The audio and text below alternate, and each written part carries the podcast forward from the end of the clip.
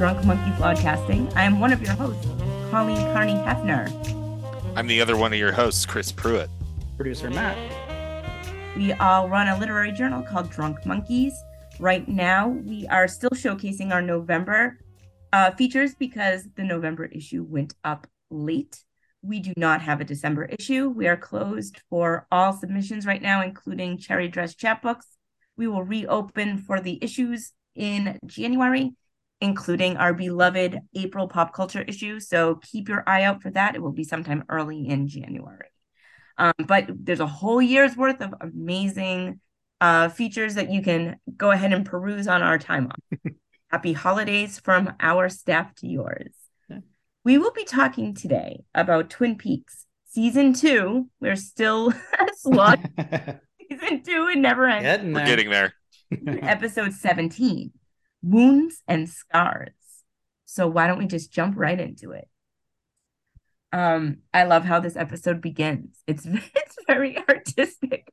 It's our it's our first break from cold opens on chess pieces for like three episodes or something. That's like we cold open on Harry, a very artistic, dark, brooding, slow motion, uh, drinking. He's in the midst of despair uh, while having visions of sexier times.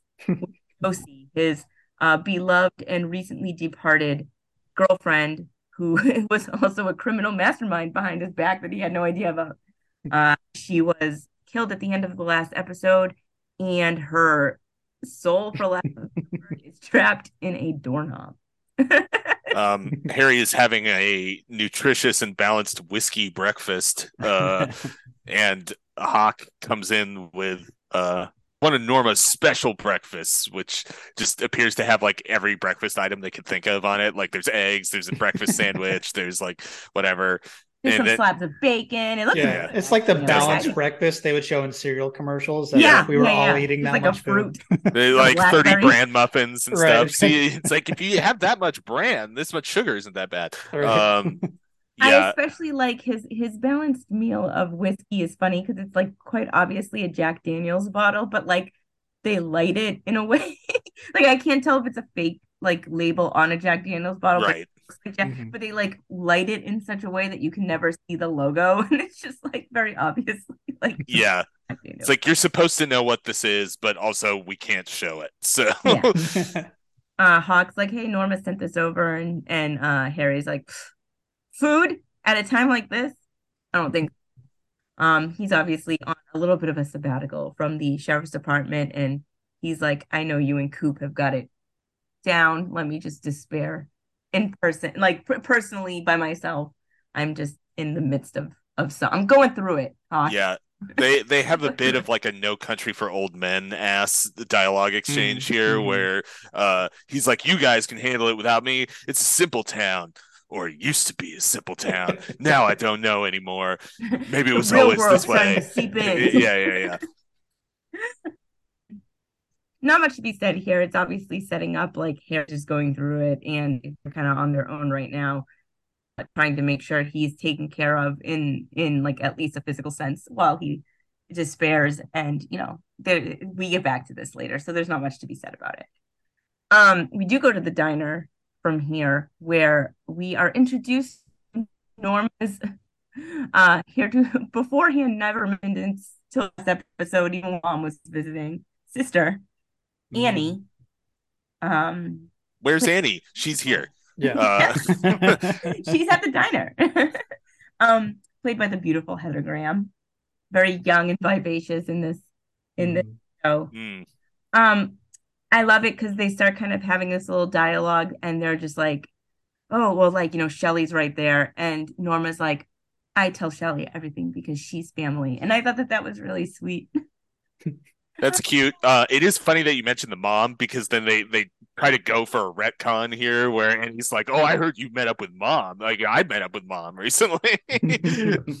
Yeah, I'm like, it's funny because it didn't even occur to me. Like, I kind of spaced on the whole mom subplot from before. yeah, Not very like like it doesn't mean anything to me. So it's just like, oh, and I'm like, wait a minute, the mom was there that whole time, and like never did we hear like, oh, I have a sister. oh, your sister. Bent. I don't even remember the mom being followed up with after the whole Ernie thing. Uh, Like uh, that was supposed to be her husband or her boyfriend or something. It was her husband, like, I believe. yeah, Yeah, and then just- she was just gone. She's like, whatever, not my problem. yeah, this isn't my problem. Yeah. So, um, it's so funny because like uh, Annie is oh it's so hard to get to life again on the outside because she was in convent and she's like I don't even know how to use money. We used to have bingo chips, and I'm like I'm pretty sure nuns have money. Yeah.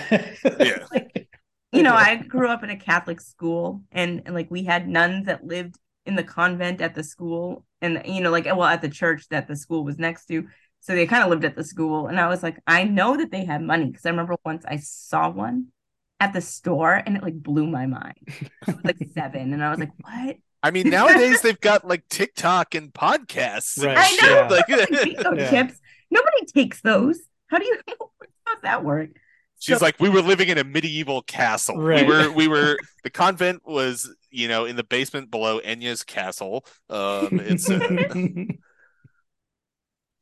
we go from here. So this is setting up um Annie to be working at the diner. And she's like, please no charity. And Norma's like, I'm gonna work you bone, girlfriend. And it's all very sweet. Uh we go from this, we stay at the diner, but we have this amazing where Shelly is like pouring coffee or something for for Major Briggs, who's sitting at the at the counter, and he just goes compelling mhm. With no context. No, like is the food compelling? Is the is Shelly's face compelling? I think so. Arguably. most do. And she gives him the best look. She's like, "Hey," like it, it's like K period personified. She's like, "All right." And then into frame comes the log. Right.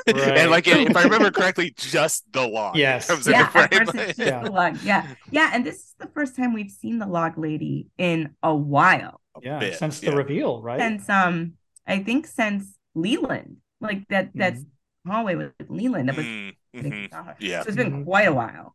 Uh that was all the way at the beginning. um 900 years ago. And she kind of gently touches like the triangular marks on his neck and then sits down next to him like, "Oh my god." And then the scene sort of ends, which is interesting. Uh so that what's that all about? We're going to get to it in a little bit. I feel like my voice is like I'm having sinus issues, everyone, and I feel like my voice is like, eh. so I apologize to all of our listeners. I feel very gravelly today. Um. Okay, so from here we go to the sheriff's station where Coop is reading a folder that's just labeled Interpol, and I wrote down insert 2000s music joke. right. Yeah. What if he was reading like Interpol lyrics? But then I was like, I can't think of an actual like good joke to write. So I just wrote like mention a joke. Is like, it brackets? What is a good Interpol joke? Um, I liked them. They were pretty good. So um this this scene is weird. It's like Coop and Hawk are sort of like Hawk is debriefing him about yeah, like Harry looks bad, man. It's not great. And then Coop's like, well, is he eating food? And it, Hawk's like, no. And Coop's like, well, is he coming back to work? I love that after. Is he eating food? No. Okay, well, is he at least coming back into work? I don't know, man. capitalism, baby. um, then there's this up. I completely forgot about this, and I do think this is the last we ever hear about it. But referencing the Josie thing, they're Mhm. like, just got back the coroner's report. Her body was just 65 pounds, and Coop's like, or they're like, how's that possible? And Coop's like, maybe it has something to do with what I saw in the room when it happened, which I guess means he saw the doorknob thing. That wasn't just for our benefit right, right. and then it's gone from the story. Yeah. We, we will Hawk- never so, talk about like, this did again. they have a conversation about it before? Like, yeah, yeah. like, oh my god, I saw the weirdest thing. Like, she went into the the bed, like the bedstand doorknob thing. Hawk was like, "That's weird," and then like, so like, does he know what he's referencing? what? Uh, yeah, it's so Weird. weird. It's like it, it's unclear what we're supposed to think happened there. Like, and obviously it's supposed to be without specific answer, but it's like it's so weird that it's just like I, I don't even know how to begin forming thoughts about this. Right. And like, there's maybe maybe some stuff in season three that we could talk about in relation to this eventually but i i don't think so i think it's straight up just they kind of forgot about it yeah they or they, they were like we have no idea how to get back from this so yeah so we don't care anymore yeah uh so it's funny because then he says like oh maybe it has something to do with what i saw and then Hawk says maybe we ought to whistle our way past the graveyard. And I was like, and like Coop's like, yeah. Yep. What does that mean? oh, you guys I don't know, know the whistling past the graveyard? No, I know the holding your breath past the graveyard. Similar. Thing. Yeah, basically yeah, the same yeah. thing. It's like it's exactly the same thing. Just like pretending something's not happened while you're walking past a creepy place. Yeah. Oh, right. okay. So that so, like yeah. you don't like mm-hmm. invite yeah. Yeah. Right. So yeah. so I I also had a problem with that line. I knew what the reference meant, but I was lost about like it was it's very out of character for Coop to go like, "Yep, not going to investigate right. this weird like supernatural thing that just happened." And and then they just don't. Yeah. you know what's funny don't. though is like we're going to get to it, but this is not the only time like the Coop mythology is sort of like eh like it's like not applicable in this episode. Yeah, yeah, yeah, yeah. Why are you like changing up the coop dynamic this late in the game. Right. Yeah. So yeah, this is the first moment where that happens, where it's like, well, I don't know. I feel like he'd be like, let's toss some glass bottles at the doorknob. And, yeah. Like, and like maybe what we're supposed to get out of that is him becoming more domestic as he settles into Twin Peaks or whatever. But like, it's very off the page if that's what they're going for. You know, it's it's sort of like maybe that's the point, but it's not well said. Yeah. Um, yeah. It just feels weird, is what it feels like. Um, we're going to go from here to uh Windom Earle and Leo in the little cabin in the woods situation. And Windom Earle is doing this like insane nose breathing thing while twirling flower. And he just looks like absolutely bonkers. Um, and he's kind of like going over the chess move. Okay, so if you recall, just for the listeners, um, the chess move is like they're uh, on Coop's end of it. He's trying to make these moves where he can like kind of create a stalemate without losing any chess pieces. Because every time a chess piece is lost, Windom Earle kills somebody, and he's trying to like mitigate the amount of people who are picked off by Windom Earle, which seems just bonkers to me. But anyway, um, Windom Earle is like looking at the ad in the paper with like the move, and he's like, "Wait a second, this is a trick. I know what he's doing. He can't trick me. And then it's like a bunch of chess talk, which like yeah, I was like uninterested in the Ghostwood Estate stuff. I'm like chess talk. Like if it's not Pete and I don't want to hear it. So well, it, it is it is kind of funny where he's he's going the you know Earle's going like full Magnus Carlsen here. He's like he's got the anal beads telling him what move to do or whatever. Like he's he he. Have you heard about that thing, the chess cheating controversy in the news recently? no. oh, okay. Well, we'll talk about this off mic. that's a, that's a no. It, it seems like we have time. As producer of the show, we have time. There, there was recently a quick rundown. You there was recently anal beads in a conversation. then say we'll yeah. talk about Can't it. Leave that hanging. That that, that there was re- recently a controversy where uh, a high level player was basically accused of cheating by um by another high level player. And it while nobody seems to have figured out what the methodology is uh chess.com who like tracks the like pro games and stuff thinks that it's mathematically credible that he's cheating based on certain trends in his play. So he's been banned from chess.com but he's an American player. So of course, after he was accused of cheating, he was brought onto the American national team because that's how we do stuff in our country. We don't um, give a shit. So so this is like about as big of a controversy as happens in the world of guys who are serious about chess. but it there's this it they're somewhere in the conversation about this like okay what's the methodology like what is he doing somebody like jokingly said on a reddit thread oh he's wearing uh he's wearing anal beads that wouldn't have been caught when he was like being patted down or whatever and like you can get the remote control ones that are vibrating so somebody's like sending him signals about what move he should be using or something that way this is not a real thing Okay, Almost okay, certainly- that's- that's this is almost certainly not what happened. That's Reddit conjecture. but it got blown up because it was such a salacious and funny thing that it kept getting repeated alongside this ac- this cheating accusation story. So it's it's just uh that's a whole What thing. if I posit that it is a real thing? Yeah. And he's like, you are not alone. Yeah. He's like shaking in his boots at home, like shit, like it's a joke. But but they don't know how close to the truth. The truth thing, they Really? really came. Yeah. anyway okay so basically he's kind of like figured it out which to me makes sense that like he's trying to uh, uh, get me in a stalemate without killing people so like i i get what's going on here right and then he starts like hitting leo because he's mad weird and then he starts like angrily playing his flute.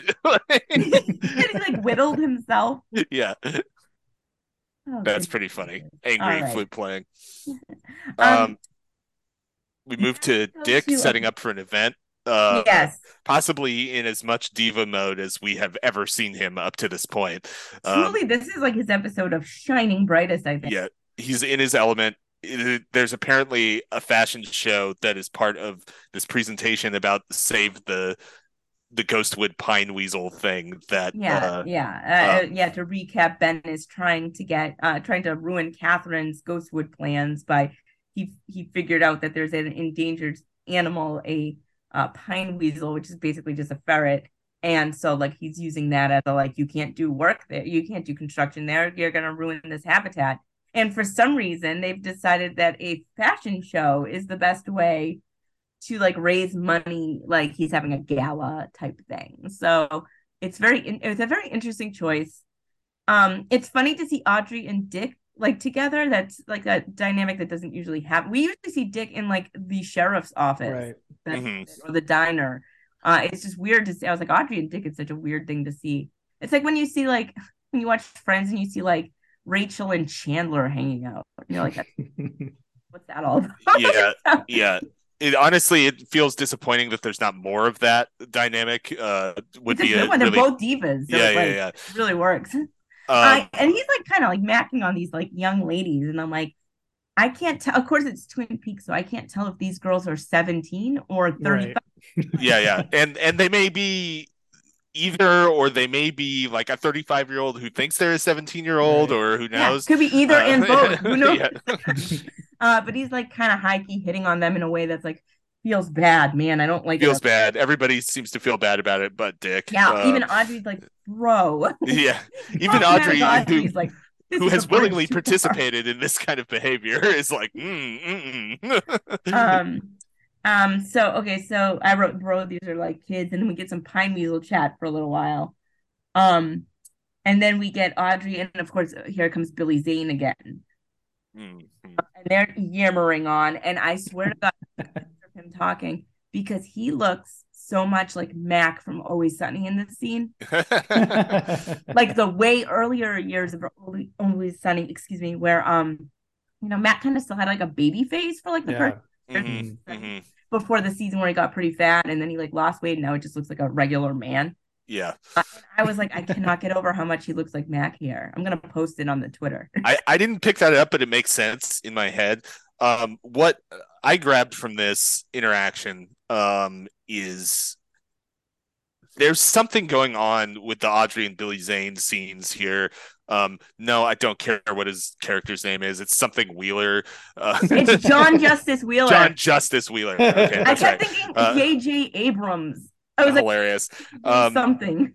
any anyway there's something going on where their scenes together read like they're supposed to be like either cut from or a parody of a entirely different tonally rom-com series or something. Like they have this thing going on where they just sort of like talking over each other for the first few minutes that they're um interacting. They're just sitting there like uh, oh, blah, blah, blah, blah, blah, blah. They, they're just talking over the top of each other and it's like played in this really like cutesy silly like I, I don't know it feels like something out of like a 70s romantic comedy movie or something um very it feels tonally different even from the stuff that's usually kind of like twee or like silly that happens in Twin Peaks. It it feels out of nowhere and not fun to watch. It's kind of cringy. There's Yeah, even a uh, lampshade and- line that's like, "What are we even talking about anyway?" Yeah, yeah, yeah. yeah. It's yeah, funny 'cause- exactly. It's funny because like I watched this last night and I went beforehand, I went to a party and I um I'm on a lot of meds for my back. I have a lot of chronic pain issues. I'm on a lot of meds. So I was like pretty high when I watched killers. And I was like, I am having the hardest time parsing what this conversation I had the closed captioning on everything. And I was like, what is going on here? Like this is so awful. It makes me long for James and Evelyn, which is Yeah, yeah, yeah. and I'm so glad to hear that both of you are like who are I I assume not high on painkillers for going, I don't know what the fuck is going on. yeah. Yeah, well, well, they don't, and that that's sort of the point. I mean, Yeah. the the things that they're actually saying is like they're both simultaneously apologizing for the awkward, annoying dinner scene that they had together in the previous episode, but it's just like a nothing content. And then he's just like, "Do you want to go have a picnic?" And she's like, "Well, we'd have to get the stuff to do it." And he's like, "Yeah." And she's like, "Okay." Yeah, she's like, but I don't know how to cook, and it is very like, I don't know how to cook. I'm a girl who doesn't know how to cook, and he's like, that's okay. But I'm like, you don't really cook for picnics. Like, just get slice. No, just throw something like, in the a are you bag. Do you have to cook Yeah. a grape? Like, what- Oh, she probably thinks she does. That's yeah, yeah. but um but it does feel very removed like it feels like almost they were trying to go for some sort of like yeah like you said like a rom-com spin-off or something where it's like Mhm. bumbling fools trying to like when they recut you know like the shining as like a family thing Right. that kind yeah, of yeah, yeah, yeah. yeah And it, it feels very like the point you're supposed to get is like this meet cute is just sort of happening between them, like above and beyond everything that's going on. They want to rush you into feeling like, oh, this dynamic is cute, and it doesn't feel cute. It feels like they're rushing it. It feels like this is way too much. It's very annoying. no it's super annoying um okay. So from here we go um we bless blessedly we get to the end scene.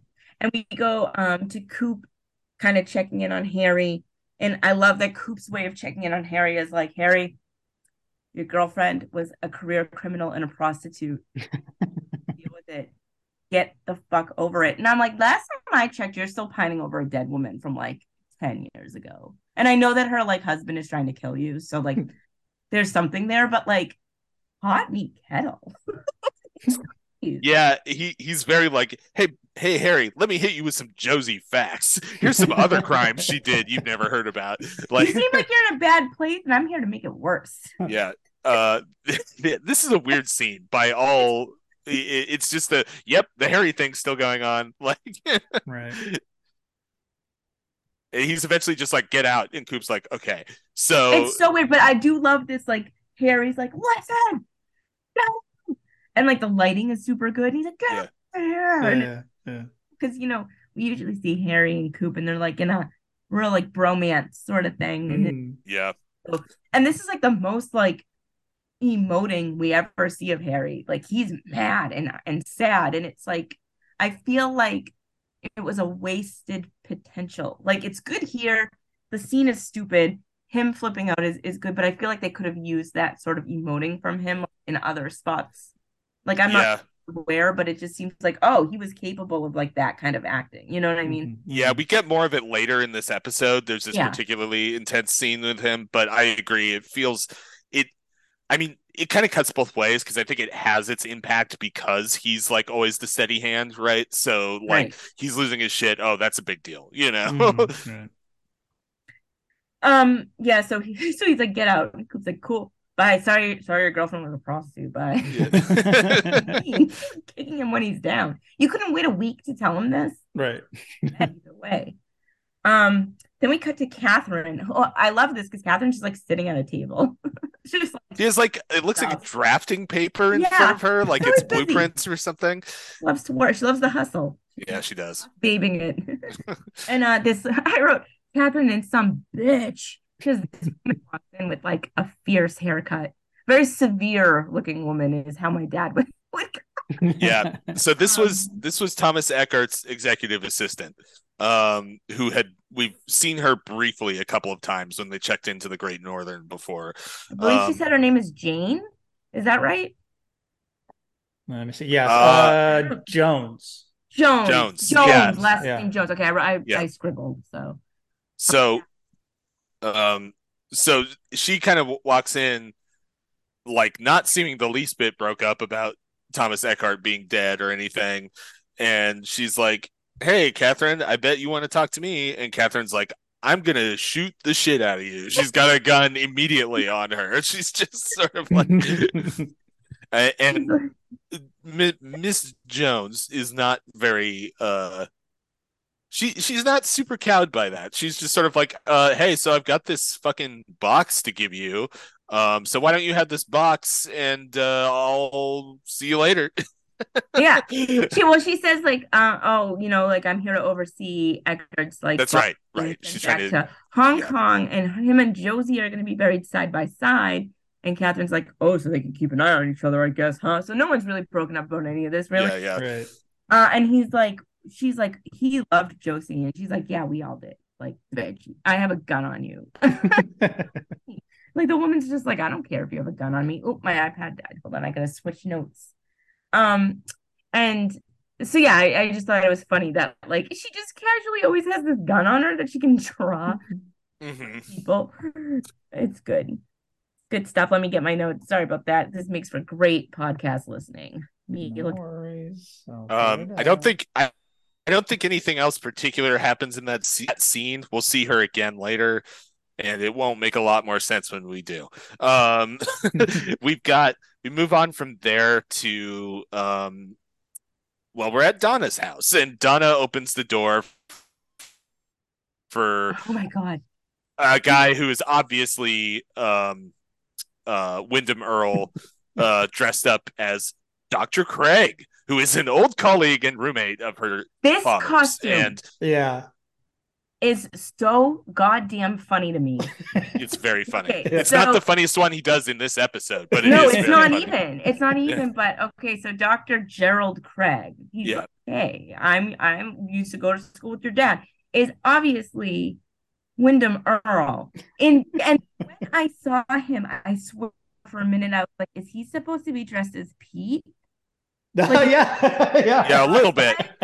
And and like I like my, again, I was watching it a little a little uh less than sober, but uh I'm I'm watching it and I'm like, is that what's supposed to be happening here? And I'm just like insane. Like she's not gonna fall for that. And then of course he, he introduces himself and I'm like, oh my god, I'm so Right. I thought literally he was trying to pull off like a Pete cosplay. Yeah, yeah. horrific. Well, and what's funny about this scene is that when Donna lets him in and she from her like facial expressions and how she chooses to follow him into the house, we can tell she's kind of on her Scooby Gang shit. She's like she knows to be alert a Yeah. little bit, but she doesn't get it throughout the scene. Like she knows something's not right, but she's never able to get there. She you know just- what it is? Hmm. You know what it is? Is she knows at first when she opens the door something's not right. She's got that feeling, and then he like woos her. Yeah, he kind of charms her, and, and she just like a fucking stupid teenage girl, yeah, yeah. like like me when I was fifteen. She's like, really pretty I am. Like it's just so weird. Also, uh, I always forget she has sisters because they're in like one episode. yeah, Hmm. I know. I I love her poetry sister with her terrible poetry that we Yeah, will never see again. Kirsten. her. Yeah. Um, but it's so funny. But uh, yeah, it's like I I picked that up too because at first when she opens the door, she has a look of like trepidation, like something is weird here, and immediately drops it, and I'm like, what was that supposed to be exactly? But then I'm like, well, he like wooed her, I guess. Like, Yeah, yeah. I guess that's the vibe we're supposed to get, and um, yeah, the upshot of this scene is he talks a lot about like, oh, this is what your dad and I used to chat about. And anyway, it's a bummer I missed him, but make sure you give him this package and this card that I brought, um, so that he can get back in touch with me. Um, probably nothing weird happening there. Um, move moving forward from that. Uh, we'll return to it eventually. We're at back at the sheriff's office, and we've just got like a minute or so here of camera panning over various chessboards and Pete's head gloriously popping out and making Yeah. weird faces at it Yeah. for a second and then popping back into the like maze So of good. chess Yeah. stuff. Real Pete, not imposter Pete. Not imposter No, Pete. no, no. Real Jack Nance hours here. You know what's funny to me, actually, just going back to that other scene for a second, is that Mm. Who knows what Windom Earle looks like. Like, like Donna doesn't know who Windom. Right. Right. He didn't even have to dress up in a costume. Like, Well, I, I think I imagine that's what we're supposed to get is that like, you know, these costumes seem preposterous to us, but people don't know what the fuck he looks like anyway, so it like doesn't Yeah. really matter. yeah, Um as long as Coop doesn't see him, who cares? yeah. But it's also Uh, like he's dressed himself up as like a 70 year old man, and he's supposed to be have graduated with her dad, who if she's 15, then he's can't be like late 40s, 50s, maybe. yeah, her right? dad Yeah. doesn't look super young, but he also doesn't look as old as Right. Yeah, Yeah. yeah, Like I was thinking about that too. Doc Hayward is like he doesn't seem like a young father, but he Yeah. also, you know, Isn't doesn't elderly yet. doesn't seem but but does it seem like Doc Hayward could be her dad? I don't know. Let's keep watching the show Twin Peaks season 2. Um Let's keep watching this very episode. let's keep watching might- this particular episode of Twin Peaks season 2. Anyway, so yeah, we go to this chess. This I love this scene because I love chess Pete. Uh, as little as I care Yeah, for chess as a game. Um, Chess Pete is good. element like more than fishing, more than Ghostwood stuff. He's just in his element, trying to figure out how he can make these moves and not lose chess pieces. Like that is his only goal for the rest of his life. And um, you know, he's he kind of starts to tell Coop, look, like there's just no way. Like I've gone over every single like book there is about it. I've gone over every single like you can tell he's looking at each piece and going, if they move this way, if they do this, calculating everything, and there's just no way. He says at least six pieces get lost. He could try to get it down, but it's not going to get down by much. And either way, it's impossible to not lose a piece. So that means someone is going to have to die. Like that's well, not have to, but that's what's going to happen. And Coop's like, well, figure it out. I don't know what to tell you, figuring it out. I'm like, I think he's been figuring it out like enough, but all right. So, um, this leads to a very delightful, like, uh, apparently Lucy and Andy have picked up a little bit of this chess fever that's sweeping the Twin Peaks show, Mhm. and uh, she's berating Andy because he didn't do the little hook thing for his like night or whatever, and he's like, no, you don't have to do that, and Pete's like, no, you absolutely do have to do it. And it's like really cute, like the way he's at he's like, it's like a privilege to be Yeah, able yeah. to do that. So He's like, he's like, I have to do that every time. He's like, you don't have to do it every time. That it is a privilege to be able to do it every time. No other piece can move that way. and it like totally recontextualizes the night for and he's like, oh yeah. And it's just kind of cute. I don't know. It's like it is, it is cute. um I'm not I, I can never keep track of who moves how in chess, so it's all lost on me. Um and and it's so funny because Lucy's like, see, I told you, and then like Coop and Pete share this like knowing look, like they're all right. Like it's like really funny. Yeah, yeah, yeah. they have this like cute moment together, which is like just sweet.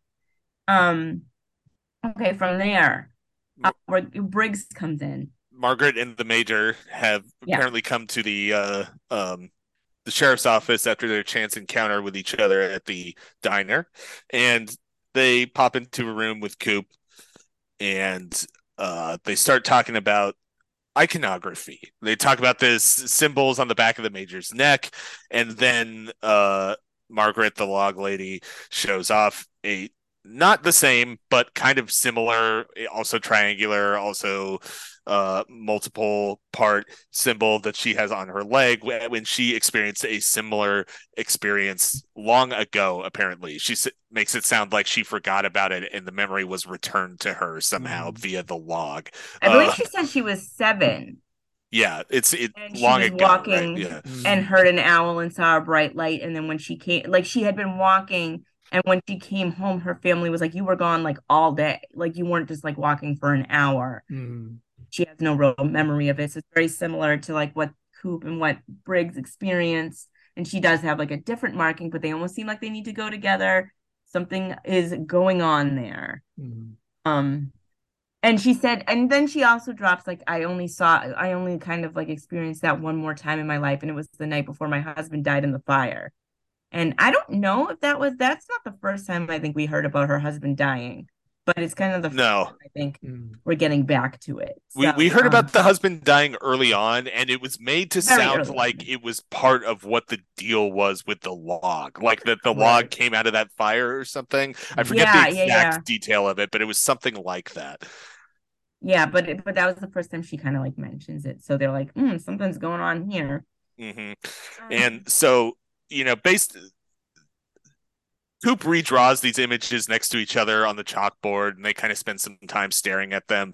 Um, you know, it, it is kind of funny that these like kind of represent some of the like iconic symbols of the series and they're coming in here at season two episode 17 i mean yeah. I, obviously i think a lot of that has to do with like the big gap in between season two and season three right. and how that like you know eventually the timing of it doesn't really matter but it's like there's like five episodes of this show left in its yeah. original right. run after this and it's like we're kind of seeing this stuff for the first time right now we're gonna bring in some real myth making in the show what happens this late yeah. in the game so um uh so yeah so we leave there we go to this excruciating picnic brutal and absolutely this is actually where i wrote bring back james like, oh, I, I, I didn't go that far, but we have Billy Zane singing "Bury Me Not on the Lone Prairie." I wrote Bugs Bunny ass. I think like Bugs Bunny sang that at one point. That's like the only way I know that song is through like some sort of cartoon. Right. right. Uh, and I'm pretty sure it was a Bugs Bunny cartoon. I wrote this is excruciating. Um, and I wrote it is quote beyond cringe and yeah, quote. beyond cringe. They're just having this awe, and it's the same sort of dynamic of them like looking at each other and looking away and giggling and being silly. And it's like, guys, just fuck if you're gonna fuck. Like, yeah. stop putting us through this torture. Like, and and you know, just to add to the pain, they can't get out of the scene without referencing the Coop Audrey dynamic at least once, where mm. uh where he's like, "Oh, is there somebody else?" And she's like, "There was somebody else, right. but not anymore." There's nobody. yeah, there's nobody. Yeah, and it's like, but you guys weren't a thing. Just like you just wanted it to be a thing, right. and it didn't happen. yeah, like you weren't dating. It's so like when I hear somebody say, "Oh, there was someone, but not anymore," it implies to me that you were in a relationship and you broke up. Like that didn't happen here. You liked a guy, and he was like, "You're too young for me, weirdo. Go away." so, uh, anyway, uh, the less we say about that, the better. Yeah, move on, moving along. Yeah, we go we go back to the Hayward house and uh Donna's parents are home and she's like, Hey, your like old roommate showed up and left you some fun things. And he's like, My old roommate drowned in front of me. he's like, I tried to save his life and I failed. So I know he did not walk into this house. I like like he's like, I tried to save him, so maybe that's why he has like 17 different doctorate degrees. He's not let anyone else yeah. die. Why he's like watch. quadruple board certified or whatever in this town. He's their coroner and their L and D doc, and somehow specializes in brain trauma. Like, um, so so obviously they're she's just like, uh, like this dude was like here and left like stuff for you. So the like he hands the card to um, Mrs. Donna. Hayward. And uh, she calls the number on the card and it's the number of a cemetery. Um, Ooh. ooh. I don't remember what the object. Oh, it was a chess move. Like yeah, it was. So they open it up, and it's a chess piece with the m- move like nu- numeralized. However, they do that. yeah, like the- no, like yeah, yeah, knight to five two or whatever it is. yeah. Um, that kind of stuff. so at any rate, at any rate, this is how he's delivered the most recent chess move is by sending it this way. It's Doc Hayward of all people. I don't know. I mean, like, again, Hayward's at the fucking sheriff's office for no reason all the time. So yeah, maybe he's he I was gotta just go like, to the sheriff's office again. maybe he was just like, he's gonna wind up there eventually. So, yeah, he's like he's always there. I don't know. I've been spying on him. I can't quite figure out what he does, but um, he just hangs out there a lot. It's like when I get go back home and hang out at the guitar place that Aiden used to just listen. Uh, um it is it is funny though um because it's like i don't know never mind. I got nothing to say about that actually. Um from here we go to big ed. Oh no wait i know what i was gonna say. Uh i love that he's like if you see that guy again don't let him in. Like why he just found out that he's not like who he says he is? Why would you be like come on in. But maybe maybe um windom like scoped them out because he was like well that girl seems stupid. So she seems like a dumb idiot. Uh, anyway. Uh so from here we go to the big ed um and we have ed and nadine and uh the other doc in town. Um and obviously what's happening here is ed is trying to like divorce nadine so that he and so that he can marry norma. Like that's what but the territory is tricky because the terms under which this di- divorce makes sense are that Nadine again thinks she's a 17 year old in a relationship with a 17 year old from high school. And that's why it's okay for them to break up and for Yeah, Ed and to go and pursue again- Shelley Uh, and again it's not clear if nadine thinks ed is also 17 or if she just like doesn't see his age as like it's very unclear right in terms of I- like what is happening I think deliberately so, and it and it is not. If anything, it's muddied further in this scene because, um, you know, Nadine s- makes comments like, "These are just the dating years, Ed. You got to get over it." And we're because we're breaking up and we're with different people. It's fine. And he's like, "No, I don't think you understand. This is like."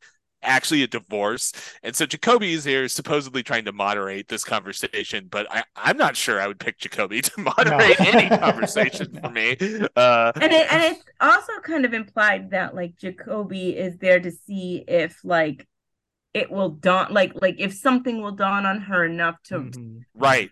And, and he's and he specifically makes the point here that he's like you know this is like scar tissue around a psychological wound. This is dissolving. It's gonna go away. Like this is gonna come back to her. So it's like it almost feels like the real danger here is like you know what if nadine wakes up and she doesn't want to break up anymore? Yeah.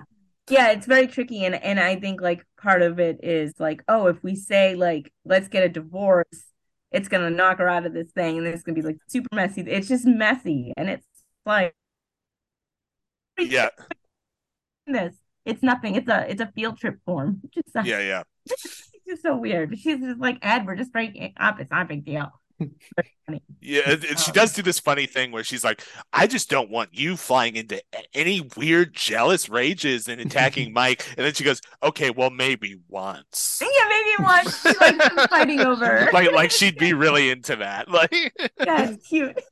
kind of cute for what it is. In a in an episode. for everything that is like messy and gross and off-putting about this plotline, it's a cute moment.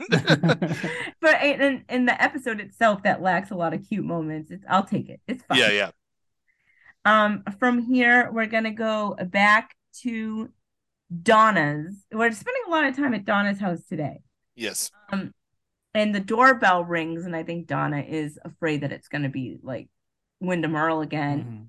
Mhm. um but it's ben horne who like touches her mom's shoulder very gently and like leans down and starts whispering to her and it's like what's that all so this is weird. again what is this two about? episode 17 yeah, yeah. set this up. let's let's introduce a new weird Ben Horne romance angle. We haven't had enough of those somehow. Like 90 of them, and it's like, well, why not one more? No, We well, might not another one.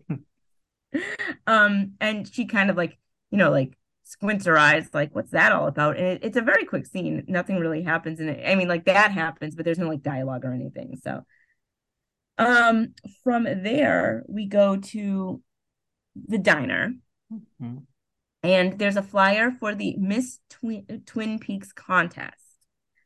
We have windom earle at the counter in yet another horrible costume Uh, you that's a weird way to say incredible costume that he's wearing. He's like got some like faux Easy Rider kind of Dog the bounty hunter. Dog the bounty hunter. Yeah, that's actually a better point of reference, but it's a little bit of both somehow. Um, yeah, it's it's he's tough. like the motorcycle character tim robinson character Whoa, Oh yeah, that's it. it. Two motorcycles with a little house in the middle of it. Okay. um he's kind of watching this unfold and norma is looking at this flyer and she's like shelly you should enter this. You would win. She's like the prize is money and a scholarship. You should win. And it's like a scholarship to what? She dropped out of high school. Well, she never got her ged that it like it's implied she never got it anyway. Like what is she getting a scholarship to? This doesn't make a lot of sense, but uh Shelly's like faux Miss America bit here is actually quite cute. her little Yeah. like walk around and her fake like world peace speech and all of that is pretty funny. oh it's super cute yeah it's absolutely cute but it's like what i mean but like like a lot of things, it does not make any sense. Shelly is arguably like the hottest. So she would absolutely win. Yeah. Let's I mean I'm I'm in agreement. But um Coop is also there on the other side of the counter. Now, this is where we talked earlier about him just being like, yeah, I don't know, that ghost thing happened. But Yeah. he just immediately loses his chill around this chick. Like Yeah. Yeah. Um, we have Annie like serving him coffee.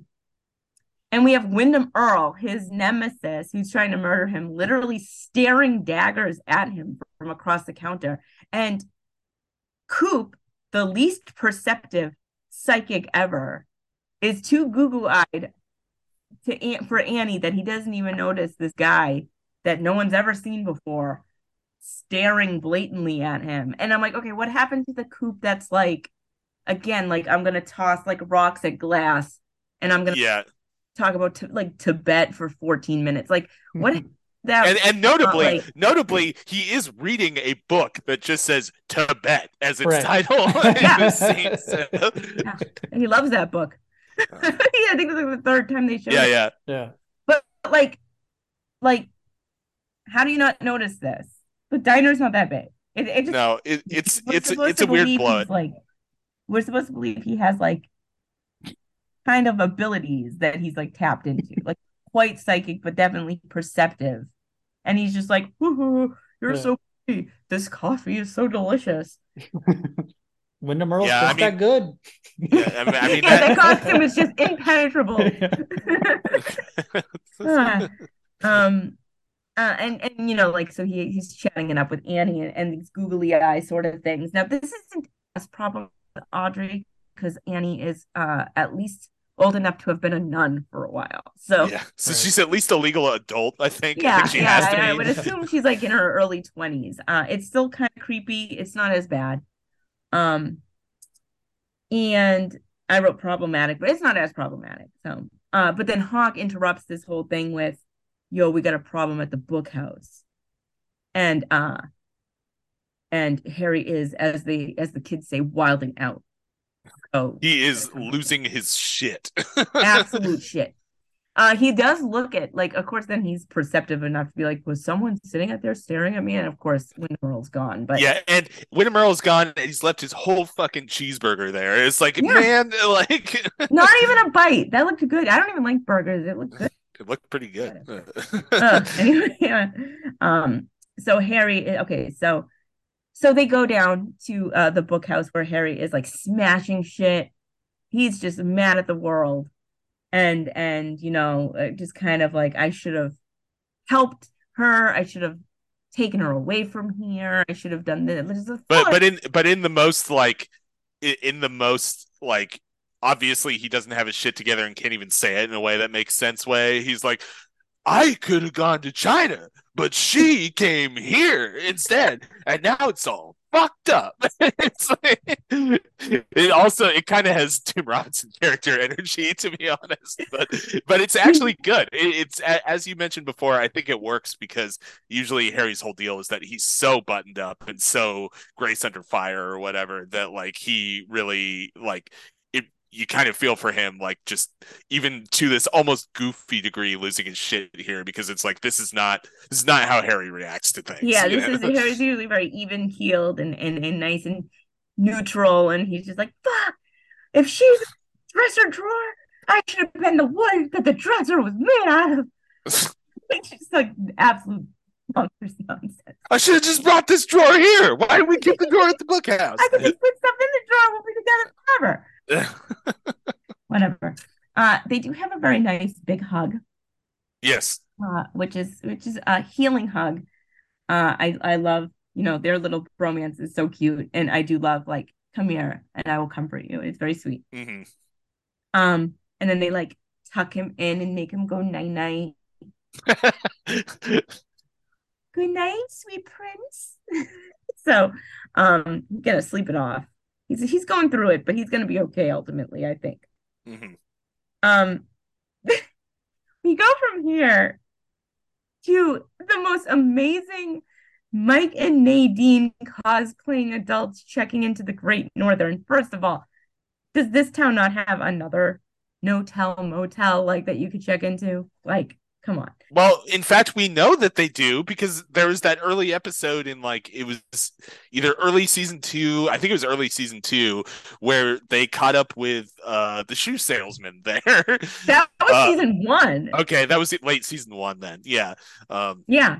And that was oh. also where the same motel that uh Ben and Catherine were hanging out at that one point. So Yeah, and like doing weird toe stuff. Yeah, yeah, yeah. So the, so, the little the little Elvis joke.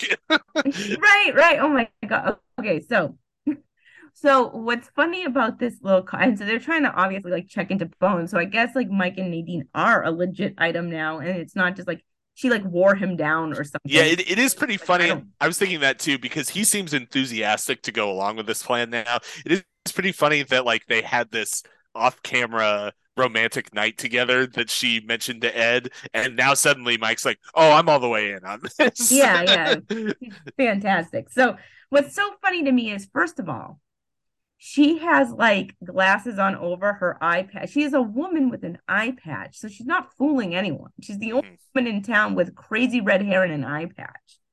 Second of all, Mike always looks 45 anyway.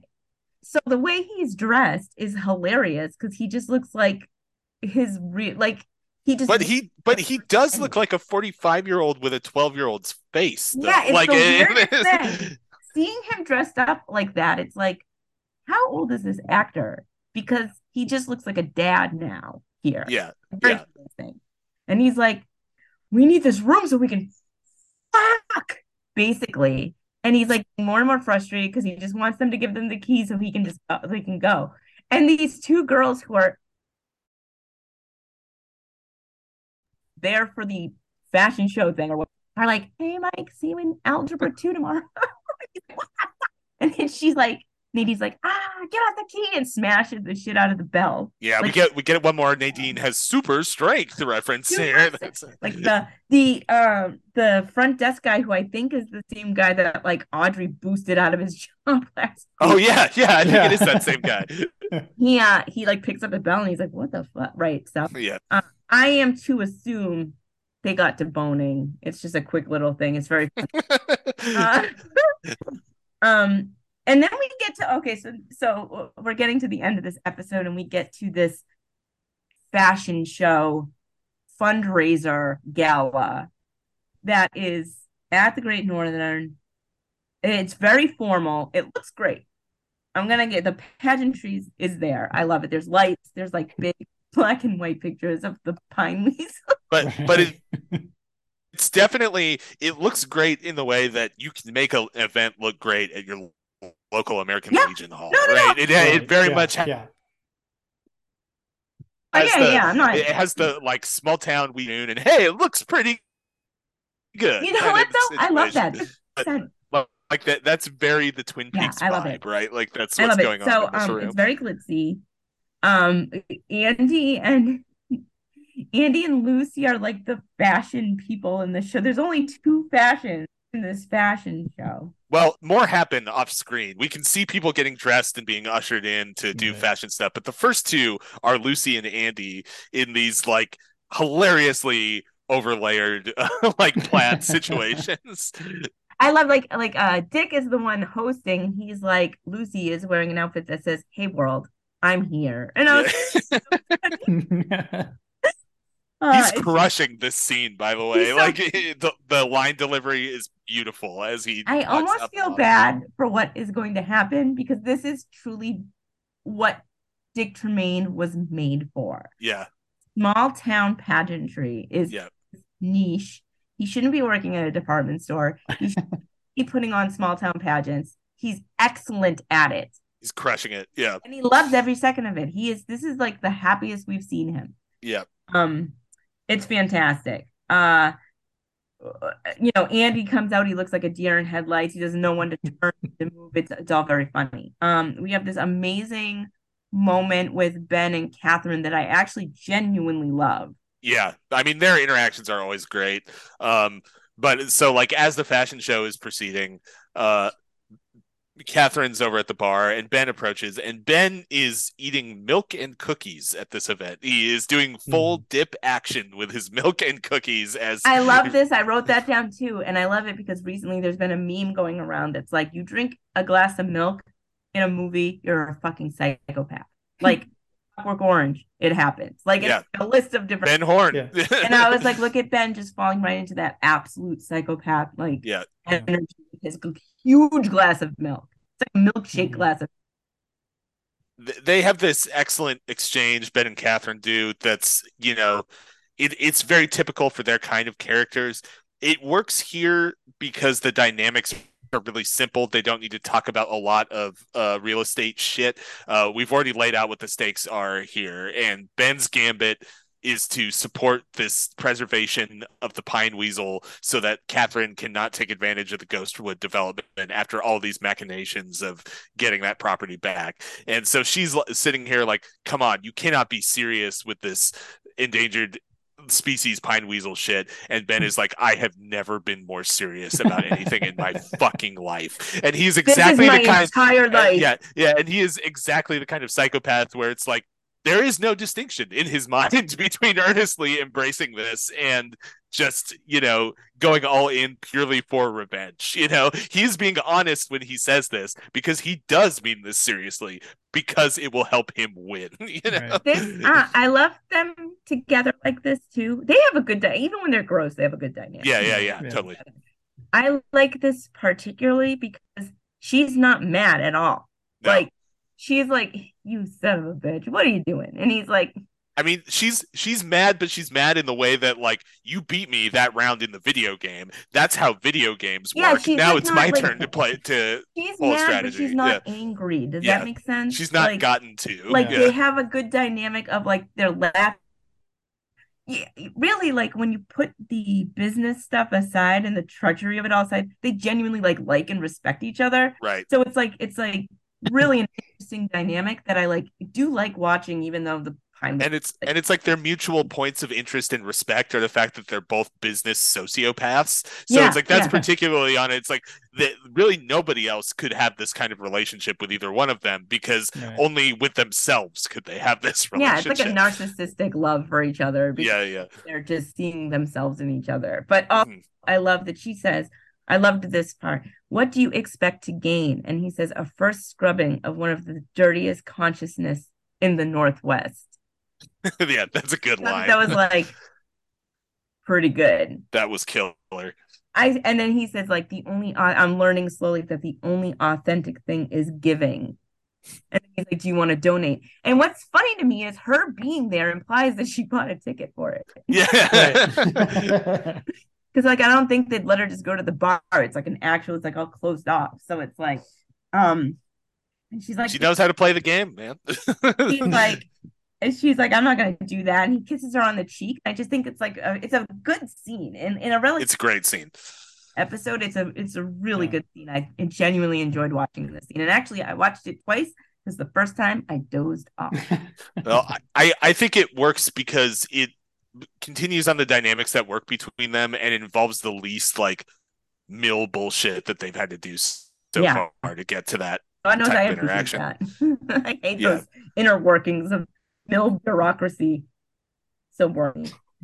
Um, so we kind of shift away from that. We're still in the scene, but we go back to the stage where a guy whose name is Tim Pinkle, which is an amazing. So talk about Tim Robinson names. Yeah, well, we this earlier, but in the scene where they were setting up and helping Dick get stuff set up, she was like, "You have to talk to uh, Tim Pinkle," and Yeah. and Dick goes, "What's a pinkle?" That's right. so now now we know what a pinkle is. Uh, Tim he's the- He's the guy who's going to come speak to us a little bit about why we should preserve the pine weasel. And clearly, the animal they've got to fill in for this is just a regular domestic ferret. Uh, Yeah. uh, and uh, it's so funny. Ferret ferret expert Tim Pinkle like uses this opportunity to like neg. right, because Dick has been like just shitting on him throughout the whole thing. So Right. Tim sees this opportunity to like you know get a little revenge and make uh make Dick have to interact with the animal, something he's clearly uncomfortable doing live yeah, on he's stage. He's very he's very upset, and he's like, oh, like the these ferrets get like super stressed out uh, when they or, or it's like they get like really attracted to shiny things. And Dick's like, oh, I have like these pins, huh? And he's like, yeah, and they also like hate super cheap perfume, which is probably why like He's sniffing around you right so now. that's yeah. why he's like losing his shit. And then he's like, why don't you give him a kiss? And Dick's like, eh, no. He's like, come on, just kiss him. It's so fun to kiss the ferrets. And then the ferret Dick goes nose. okay, It is No. I- great.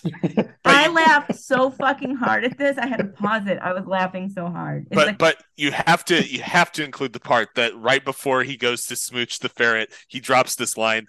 Well, hello there, little pilgrim, and that's when when the animal latches onto his with its teeth.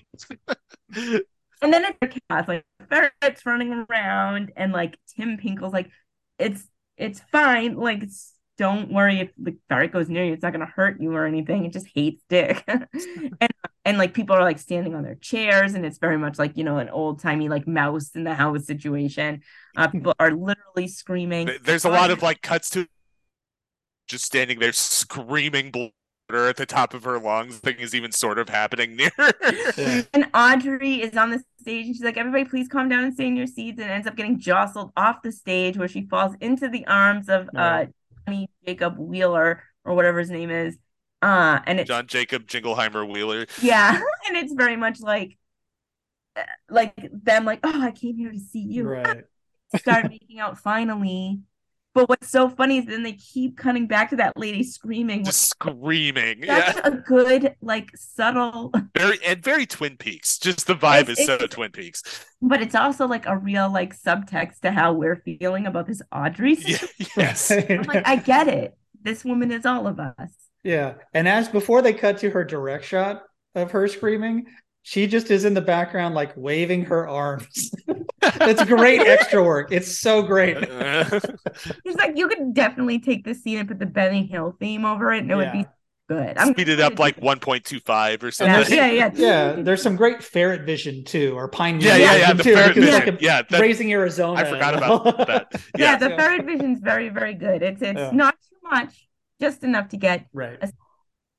Ferret is feeling, which I think is what's important at this gala since the ferret. Um, and, and then that's the end of the episode, except for two really weird, really quick things that happen at the very end here. Yeah, Um, and I'm gonna be honest with you here. I had a hard time parsing what was going on here. so did I. Okay, and I have I'm watched this show a number of times, as have you.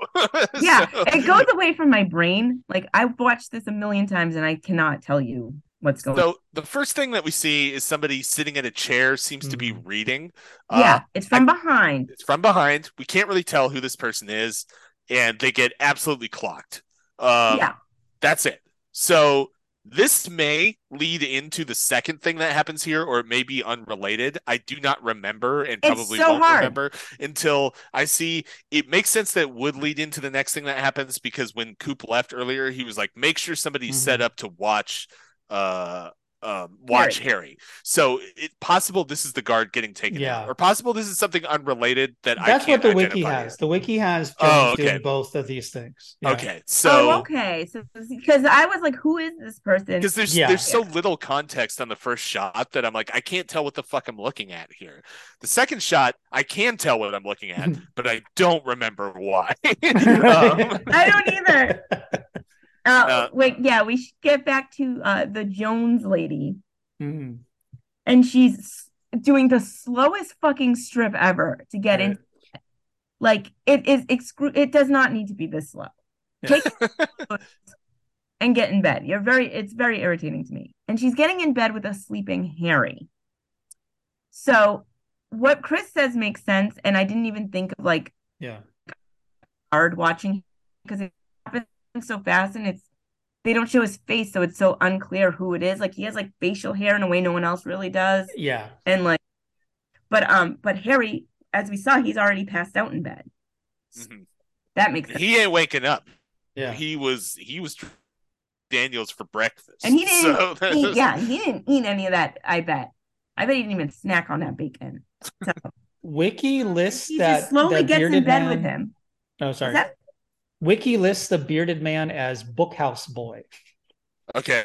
So Okay. he's a So, bookhouse so then boy. that explains it. buddy. He is just Yeah. supposed to be the person guarding him there. Yeah. then. okay? So that makes sense to me. But thanks for telling me show that I've been watching Right. Right. because it's like at least some sort of context would be nice. Like right. I thought it was two different places altogether. I was like, Mhm. that? Yeah. And then at first I thought it was Harry, and I'm like, that's not Harry. So I'm like, what? Yeah. Um, and she gets into bed with him, and that's how the scene, and that's how the scene and the episode ends. Yeah. What's it all about? We'll see. I I don't. guess we will. That's the fucking. I, end. I genuinely don't remember what the fucking deal with that is. So. I. That's the weird thing. That's truly the biggest mystery about Twin Peaks is how I've conceded this show so many times and still have no fucking idea. Like I don't recall any of this. It just Like- erases itself right out of my brain. Yeah, I think that there's a thing going on with it where there's so many characters that like kind of enter and then exit the series, and some of them have lasting importance and some of them don't. And so there's some and there's so many individual plot threads to follow throughout the thing that like the things that don't really stick out at you or don't feel important in the end game of the series, it's kind of like uh, what the hell was that? Who was that person? I don't know. Jones? Yeah. okay. I don't Yeah. remember her at all. So whatever. Fuck her. How about that? She seems Yeah. bitch. I don't like her hair. that's how the episode ends. So that's the scar and wound. What were the scars and wounds? The emotional ones Harry's feeling, the uh, brain ones Dean is suffering from. Who knows? right. Scars and wounds of there's, there's a lot of scars and wounds to go around here in this show. Yeah, everyone is scarred and wounded in their own way in this episode. So, um, yeah. So what do we got for producer corner? Because there's nothing else to say about this. Uh, yeah, there's not a lot to say. Um, but uh, yeah, I was curious about who directed this, just because, um, you know, especially with that that kind of really artsy sort of like slow spinning of the whiskey glass. You know, It- Mhm. You can tell, and with the the weasel vision, like they're they're at odds with the script. The script has nothing to offer. Yeah, yeah, the yeah. director's trying to give you something. Um, so that director is James Foley. He, uh, it's interesting. Before this, he was kind of the go-to Madonna music video director. he That's directed "Dress You Up," um, "Live to Tell," "Papa Don't Preach," "True Blue," "Who's That Girl?" Um, Wow. yeah, a lot of stuff. And then he does this episode of Twin Peaks. Right after this, directs Glengarry Glen Ross. Oh my god. and then um kind Death of of moves a around fucking does- salesman. right yeah does a lot like he does a lot of episodes of house of cards wayward pines which is funny because that's what abc tried to do as the next twin peaks in 2016 that didn't Mhm. I work out. forgot about that. but his last credits are the two 50 shades sequels No. not even the first one 50 shades darker and 50 shades freed Poor So, bro. I, I I hope he made some money from it, but uh, Uh, I- yeah, I'm sure all- that he did. Yeah. That's all we can hope for. and other than that, I mean, Heather Graham. Obviously, we all we all know Heather Graham. We all love Heather Graham. Um, before this, her biggest thing would have been Drugstore Cowboy. Um, yeah, I was gonna say this Yeah. is pre Boogie Nights. This is pre like everything you think of when you think about her like roles. definitely. yeah, yeah. I, didn't. I thought that Twin Peaks was actually her first thing. I forgot about that she's drugstore cowboy. Yeah, same. Timing Yeah, of yeah. that. So Yeah, she's makes great in that. And other than that, everything was really small parts. She had a small part in Growing Pains, apparently. I don't know Oh. who she played in Growing Pains, but that was it. So two episodes. So there you go. An arc. Probably a, a, a What Mike arc? Seaver girlfriend, I assume. yeah, yeah. poor gal. I know. Hey, let me tell you about a banana. All Um, right. That's it. I, I Yeah. think I would be we would be remiss if we didn't mention that uh in between recordings Al Strobel died. Uh our, our Oh God, that's right. so Hmm. R.I.P. to Al. Yep. Uh always sad when one of the Twin Peaks family goes. Yeah. Uh so hopefully he's resting well. But that one that one bummed me out a lot. Yeah, Like, yeah, Yeah. Uh, I mean, I was bummed out, but that one was just like, oh, but he's like, yeah. I I agree. Like that. Some of them are. Some of them hit harder than others because some of them are like, yeah, well, that person was ninety, so that sort of makes Right, sense. yeah. Like, he was older, but he's just such an Yeah. iconic part of the show. And like, Fire Walk with Me is like, you know, he has that titch Mhm. sort of phrase, so that it's like, you know, it's just a little sad. Yeah, and he's also such a weirdly anchoring presence in the third season, which is kind of insane to say and not much of a spoiler because it doesn't make any sense to say it at this point. But like when you see Let's him there, real, it doesn't make much sense to say it then when we say there, so it's fine. But uh, he is such an anchoring presence, so it is it is nice uh, that we had that with him. Um, but yeah, yeah. So I thought I would mention it. Yeah. All right, Peabody. Well, on that note, it is the end of 2022. What will 2023 bring us? Hopefully, the end of season. wow. and then it's, I think we finally all- approaching. Yeah. and then I think we all agreed we would go into the movie before season three. So I'm Yeah. looking forward to doing that, maybe on a, a little bit of a tighter schedule. We'll see.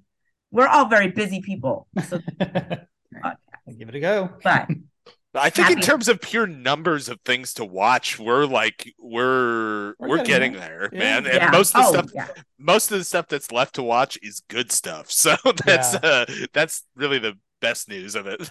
I was saying today, our friend came over for brunch, and I was saying to her that um, we are now at the point in Twin Peaks, instead of like the peak of, we are kind of like at the peak of the bad stuff, and now we're like going down. Right. into The, the it's getting you know on it's on the upswing again, and it, yeah, it's yeah. consistently solid throughout. So I'm glad we suffered through it all together. Yeah.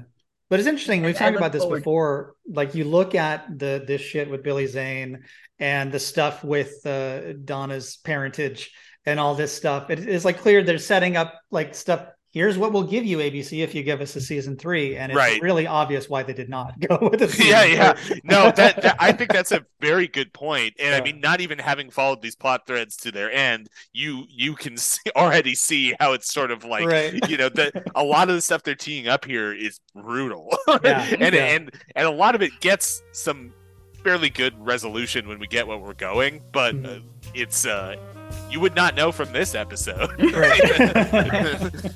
So I'm looking forward to the new year and getting to all that really, really good stuff. So I appreciate everyone who listens and has stuck with us through the, the not so good.